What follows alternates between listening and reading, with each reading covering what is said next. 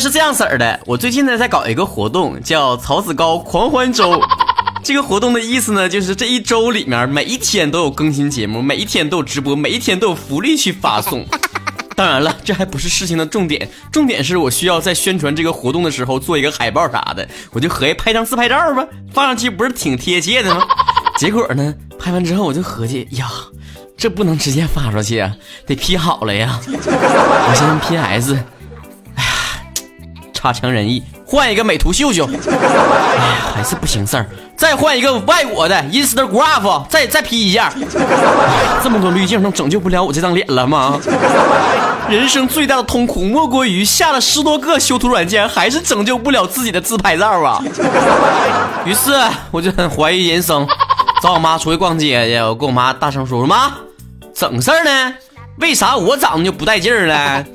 然后我妈说的：“去去去，跟你说多少遍了，出门的时候在外面有人的时候。”别说你是我儿子，是亲的吗？这已经不是我第一次怀疑是不是亲生的问题了。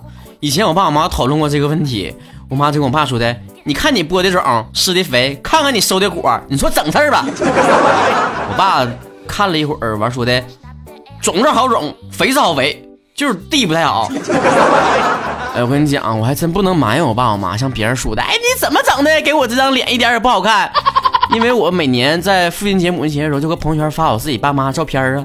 像我身边这些所有的朋友，他们相互之间不是好友啊，也不知道怎么搞的，都保持好了良好的队形，都说的。那你是怎么搞的呢？你爸你妈这样式儿，你怎么搞的呀？我听说我刚一出生的时候，我爸就跟我妈说的。要不咱再生个吧？你看看你们要是搁现在的话，是不是能生俩了？就没有这种人间悲剧了吧？后来我妈看了一档综艺节目，就给我打电话了，说：“儿子，我终于搞明白整事儿了。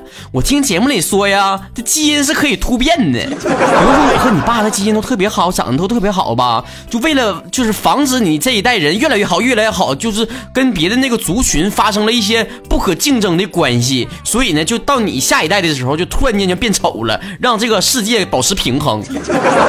我就想问问，我招谁惹谁了？凭什么要为生态平衡做出代价？一般。像我这种长得丑的人吧，都有一个特点，就是给自己找足了借口和原因，总觉得这个问题不出在自己的身上。比方说呀，我我从小说啊，我说我的那个心路历程。从我打小啊，我妈刚怀上的时候照那个 B 超，嗯，那个可以说是我这辈子照最好看的一张照片。那远的不说，先说说五岁时候的事儿。我五岁的时候啊，那真是小胖墩儿啊。又矮又胖，一坨坨的啊！你也看不出来哪个是横面，哪个是竖面，就那个状态，就躺着也像站着呢，站着也像躺着呢。我那个时候完全不信命，家里人成天告诉我说：“你呀，我跟你讲，不是一般人，知道不？正月十五的生日，未来肯定成大气候。”我就合计了，成大气候的人长得肯定也倍儿带劲。我现在还小，等我再长大点的，我我瘦了点的，我我就好看了。等到我初中的时候啊，那可真是瘦啊，谁？看到我都问曹晨，你是不是得啥大病了？然而瘦成那样，对于我颜值的提升没有起到半毛钱的作用。在同学们前仆后继、争先恐后的踏入早恋大军的时候，我却永远的失去了那个机会。我多么希望我的班主任也能把我叫到办公室，然后痛骂我一顿：“曹晨，你怎么能早恋呢？不学好，跟谁练呢？”但是那个时候我还合计了，我现在虽然瘦，但是我戴眼镜啊，然后眼睛吧还有点红扑扑的，就那点有沙眼，你瞅着可能不带劲儿。等我眼睛消消肿了，不戴眼镜了，可能就好看了吧。时光飞逝，岁月如梭，等到我上高中的时候，终于发明了一种叫做隐形眼镜的东西，戴上它，我再也没有肿眼泡子、大鱼眼了。在十八岁的时候，我终于成人了，男大十八变，我我我我。我咋没啥变化呢？离老远啊，不认识同学在学校里面看着我了，就会偷偷的议论说的：“哎，你看那人，他学习肯定可好了。”骂谁实力派呢？人家是偶像派。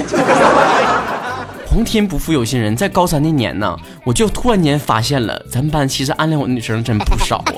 因为一到自习课的时候，就前排就有几个小姑娘轮流的就回头瞅我，就唰唰的唰瞅我。啊，这小姑娘看完，那小姑娘看，那小姑娘看完，那小姑娘看，我这合哎呀妈呀，咋这拉风呢？这么大风越狠，我心越浪。是时候浪了，同学们，再不浪的话就上大学了，就彻底告别早恋了。我后来我就沉不住气了，这有一天下课的时候，我就去找那个女生去了。我说的，我有一个问题，不知当问不当问。女生说的，你要觉得不当问，你就别问了。我说调皮，不当问我也得问。我想知道你们上自习课的时候，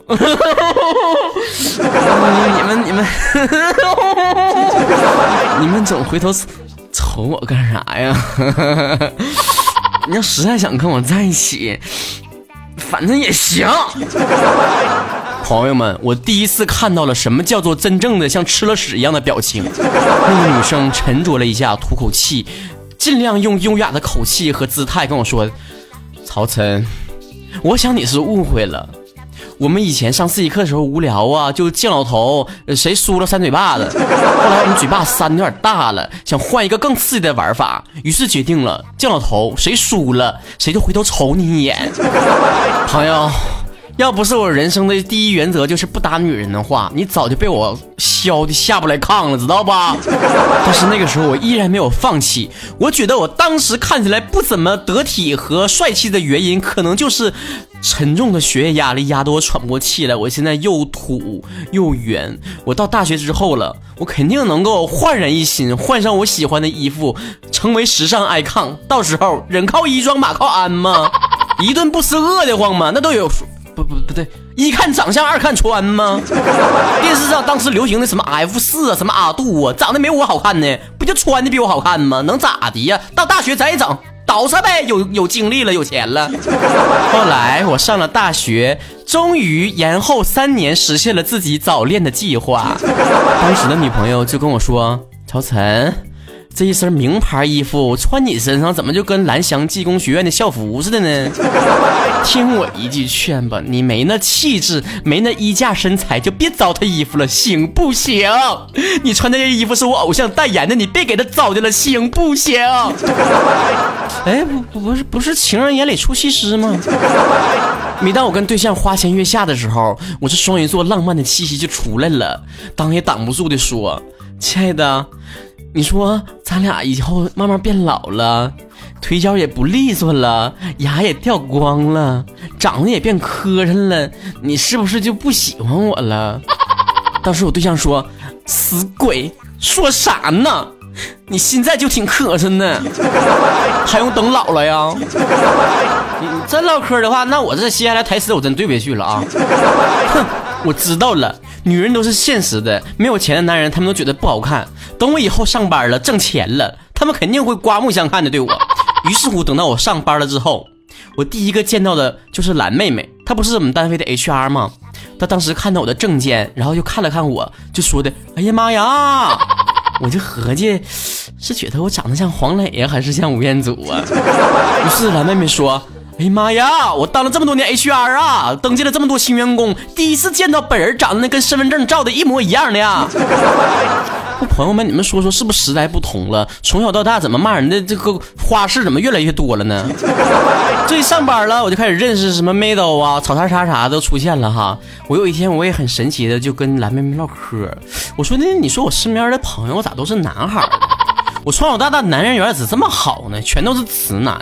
你说说，我一直以来不受异性待见，是不是因为我太吸引同性了呢？小妹妹眼都没抬就直接说，长得丑了，同性不会嫉妒，同性缘当然好了。我 刚认识妹头的时候吧，妹头还没现在这么胖呢。摸着良心说，那时候长得还凑合。她当时就跟我说，你知道吗？我追女孩的时候就隔层纱，捅破那张纸了，马上就在一起了。但是你追女孩呢？中间这隔着两双 Jimmy Choo，五只 YSL，十个 LV 的包。说归说，妹头还是帮我找了一个相亲的对象，说的希望能早日帮你脱单。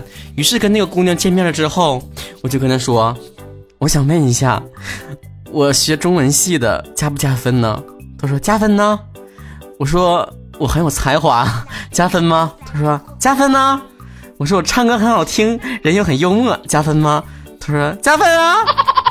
我说我是沈阳本地户口，有房子，加分吗？他说加分呢。最后我说的，那我长得不是很好看，这点呢，他说的分扣光啊。钱白加了啊！因为长得丑，所以我知道这个世界上有纯粹的男女朋友关系。因为长得丑，我知道在上地铁的时候，我不故意睡着了，搭在别人的肩膀上，别人一定会给我叫醒。因为长得丑，连算命先生都告诉我，你肯定是凌晨出生的，因为凌晨一点到三点是丑时啊。当大街上、商店里面那些导购员、服务员什么的，他们见到我都不叫我帅哥了，叫我先生的时候，我终于清醒到认识一点，那就是我出生之前是颜值的最高峰，后来就每况愈下。用娱乐圈的话说，那就是出道即巅峰，随后迅速过气。我清醒的认识到，你丑就是丑，跟什么胖啊、瘦啊、矮呀、穿的衣服啊和你的学历有没有钱完全没关系。人就是这样，当你一定接受了这样的设定的话，你就会安慰自己了。没事儿，能咋的？丑了是他们看着不对劲儿，我自己又不受到任何影响。自律点，少照点镜子，不就啥事都没有了吗？再有需要用到宣传照的时候，直接用吴彦祖的照片不就完了吗？东北吴彦祖是白来的吗？而且由于你长得不好看，会对你其他的方面更加的留神呢。比如说多读点书啊，好好学习呀，努力工作呀，让自己的性格变得更好一些呀，人缘更好一些呀，对不对？就像你不好好学习呀，你接下来这个故事就肯定没听过了。曹哥给大家讲几个古时候关于颜值的故事。若教解语应倾国，任是无情也动人。写下这么一个倾国之美诗句的人，就是唐代的诗人罗隐。罗隐跟曹哥呢有两个共同的点，第一个呢就是都有才，第二个长得都不怎么地。在罗隐自己最名声大噪的时候啊，很多姑娘都非常喜欢罗隐的诗，其中有一个非常 VIP 等级的这么一个女粉丝，她呢是当时宰相的女儿，哎呀，喜欢的不得了啊！用宋丹丹的话说，就是做梦都想见罗隐，不但想见他，而且还想给他生猴子。开玩笑，官二代女儿想见谁见不着啊？在他父亲宰相这个指引之下啊，两个人啊，就有一天终于有机会相见了。这宰相啊，就设了一个局，邀请这罗隐去做客了，安排自己女儿呢在屏风后面偷摸的搁那撒嘛。然后这女儿啊，一撒嘛不要紧，突然间发现这罗隐长得是极其丑陋啊，举止迂腐。然后所有的喜欢和宠爱全部化为乌有，当时老气愤了，把那个诗全给撕巴了，并发誓以后再也不看罗隐的诗了。同学们，这用现在的话说，不就是见光死、爆照就掉粉吗？如果你听了这个故事，对这个看脸的世界已经绝望了，没事，曹哥可以给你讲第二个故事啊。说是在三国时期呀，这个匈奴发展的非常迅猛。有一天，这个匈奴就派这个使者去见曹操去。当时曹操知道来者不善呢，然后就合计，不行啊。套马的汉子我不够威武雄壮啊，我这不让人比去了吗？于是呢，曹操呢就让那个大将崔季扮成自己去接待这个匈奴使者，自己呢装成侍卫，拿刀搁旁边搁那一戳。然后后来呀，就有个人问这个使者说的，不知道你看了我们国的国君有什么样感受呢？匈奴的使者就说了，嗯，魏王虽然壮硕高雅，但旁边拿刀侍卫才是真英雄啊。这不就是霸气侧漏的堵也堵不上，掩也掩不盖吗？听到这儿呢，大家伙儿就想问了：颜值到底重不重要呢？这恐怕很多人在平时开玩笑的时候都会说出来的话，但是内心肯定都是认真想过这个问题。大家伙都知道用貌比潘安来形容一个男的长得有多帅气，但是你有没有想过，为什么不说什么貌比某个欧巴呢？偏得说潘安干什么玩意儿呢？因为潘安也是一个富有诗书气自华的一个大文豪。我们都知道用赫本去类比那些绝代风华的女子，但是为什么不是那些整容的人去形容呢？因为他的遗言里面曾经写过：若要优美的嘴唇，就要讲亲切的话；若要可爱的眼睛，就要看到别人的好处；若要苗条的身材，就要把食物分享给饥饿的人；若要美丽的秀发，在于有孩子的手指穿过它；若要有优雅的姿态，走路的时候记住行人不只有你。用五个字来形容，其实就是心慈则貌美。我觉得啊，我从来没在节目里面强行灌过鸡汤，所以也不是为了安慰跟我一样长得不怎么好的人，要努力的生活下去。爱美之心，人皆有之。每个人对于美好的事物充满了向往，这都是人之常情。可问题出现就出现在对于美好的事物的定义到底是什么？曹哥除了在节目里面埋汰埋汰自己、自黑一下之外呀，在生活当中从来没觉得自己怎么不好。这既不是自脚不臭，也不是自恋，而是我觉得对于美的定义，绝对不是对于男生就是要大长腿、大高个子、大眼泡子、马甲线什么这线那线的，而对于女性美好的定义就是肤白貌美、大长腿。我记得曾经在微博上看到秋天的易然这位网友发过一条微博，这么写的啊，在一个地方待时间长了，就会对美有狭隘的偏见。当你走出去外面的世界，才会发现美其实是非常丰富的事情。七十岁涂口红、穿大露背的老女人，裹着头巾一笑露出洁白牙齿的中东少女，跳弗拉明戈的胖女人，皮肤晒得黑里透红的南法姑娘，赤脚奔跑在非洲草原上的姑娘，那些都是极美的。你不会去管她们的身形是高矮胖瘦，肤色是黑白红黄，不管五官是否精致与否，她们都实在太生动丰富、生机勃勃又从容不迫，让人信服的美。时到今日，我们不得不承认，这个社会越来越多元化，越来越包容，可是审美却越来越狭隘。咱们平时生活中经常吐槽啊，说什么一一开网红大会，咱们所有人都一脸盲了，长得都一个模子的，是搁一家医院整的容吧？但是这玩意儿也能怪得了人家吗？这就是说明我们现在市面上的审美就是这么单一啊，就觉得那样事儿是好的，所有人都往那个方向去发展。那咋没人照着曹哥的模样整呢？现在的网友多尖酸刻薄呀，恨不得拿放大镜看那个艺人上的长相，就是这人鼻子太塌了，嘴嘴唇太厚了，眼睛不够大，不是单眼皮双眼皮儿，腿不够长，腰粗了，脸上长火疖子了，一看肤色皮肤不好，肯定纵欲过度了。你搁这挑充气娃娃呢？你要看视频开弹幕，那绝对不管出现一个长得多漂亮或者多帅的人，都会有人吐槽说：“哎，其实长太丑了，不行。”我国的颜值是什么时候提升到这种程度的？我拜托你转身看一看你周围的人，再照照镜子看看你自己，你身边只会出现像曹哥这样颜值的人，而没有那些肤白貌美、大长腿，好吗？曹哥的微博曹晨二零一六底下不经常有爆照吗？底下有人攻击呀，说长得不好看之类的，然后我就会点进去看一看他们的微博，看看他们长什么样。我看完之后啊，我马上就原谅他了，是吧？丑人何必为难丑人呢？对吧？本是同根生，相煎何太急呀！越是没啥，越是对什么充满了向往和渴望啊！人在年轻的时候，多多少少都会因为别人的评论而感觉到受到影响。但是越来越长大，你会又发现一个问题，就是真正的自信和内心强大，就是不受任何外界因素的影响。你知道，你给你自己身上的加分项越多，外面叽叽喳喳小叫唤就越来越少。我的偶像周杰伦就是这样啊！刚出道的时候，大家都觉得这长得是，哎呀，我怎么来形容一下呢？既能表达出我的意思，又不伤害到周杰伦的粉丝，就长得很有自己的味道，但是呢，又跟市面上那些妖冶贱货不一样。这么形容啊？这么多年过去了，我现在可以很服气的说，周杰伦是一个非常帅气的男人。你也知道他五官没有什么改变，他也不可能做什么整容手术，但是这十多年的时间对于他来说，并不是一把杀猪刀。而是给了他能够嘴角上扬、自信微笑的这一个财产。你有你美丽的方式，我同样有我帅气的风格。每个人本来就要活成不同的样子。我就记得我小的时候吧，看《天龙八部》的时候，看到那个乔峰一出来呀，嚯家伙，噔噔噔噔噔噔噔噔噔噔噔噔噔噔噔，自带 BGM 哈，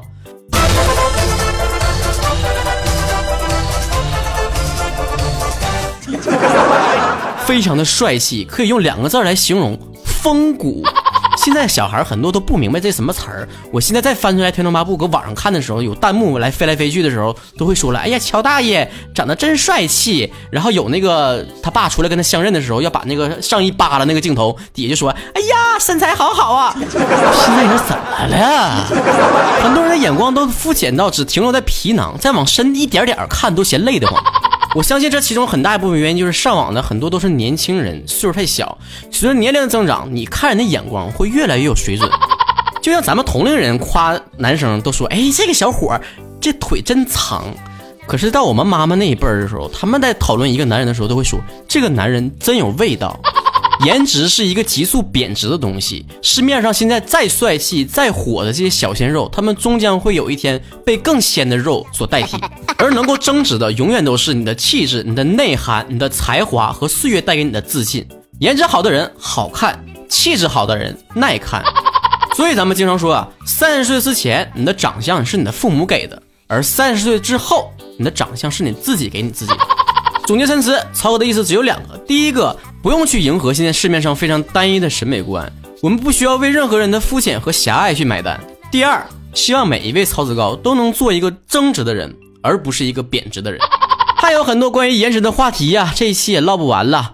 大家伙还是关注我的微信公众账号主播曹晨，去详细听我们接下来还会更新的节目吧。曹哥也决定了。不再用各种修图软件来折磨我那些照片去做那个曹子高狂欢周的那个海报了。直接用吴彦祖的贴上吧。咱们曹子高狂欢周啊，从十一月二十八号开始，一直持续到十二月四号，总共七天。我觉得咱们的狂欢周可比什么购物的狂欢周啊，各种节呀强多了。这七天里面呢，每一天都有更新节目，这是你期盼已久的日更哦。每一天都会发送福利，每一天都会有专属的直播。周一呢是国民屌丝日，我们会更新国民屌丝，并且做一场东北话小课堂的直播，送出福利，就是我们的专属定制玩偶。周二呢是神游电台日，我们会进行会员直播。周三、周四是我们的东北话脱口秀日，我们会在这两天呢进行主播课程的培训。如果你也想当个主播，或者是已经是主播，想要做得更好的话，也可以来听我们的主播课程的培训。这两天送出的福利分别是我们的定制手机壳和签名照。周五是冷笑话日，我们会进行视频的直播。大家伙平时肯定能好奇曹哥是怎么搁家录节目的呢？这回呢，我们就曝光一下视频来直接来直播，我是平时怎么来录节目的。同时呢，作为福利会送出一个钱包，当然了，钱包里面没钱啊。周六周天呢，会进行我们的声音定制的服务。比如你想让曹哥给你录一段话了，送给爱人、送给自己的呀，铃声啊、晚安心语啊，等等等等，你让曹哥说啥，曹哥就说啥。曹哥现在只是卖身了啊，卖声了。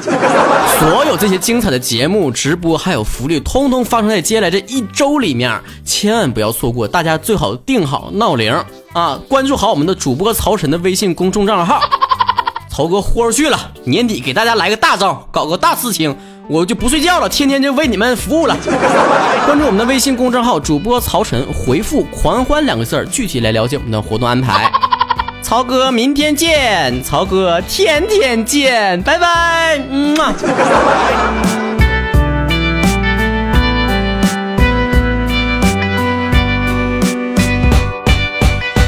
一次一次决心遗忘，一段旋律历。尽回响，一字一句握住心脏，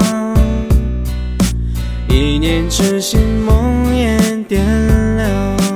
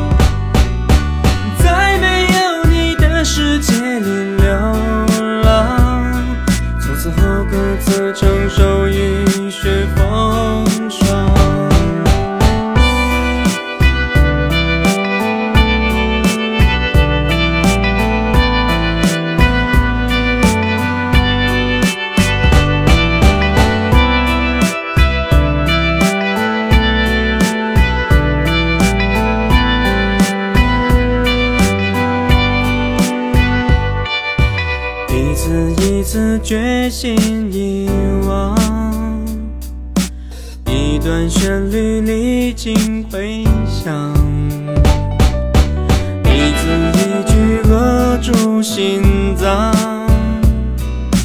一念实现梦魇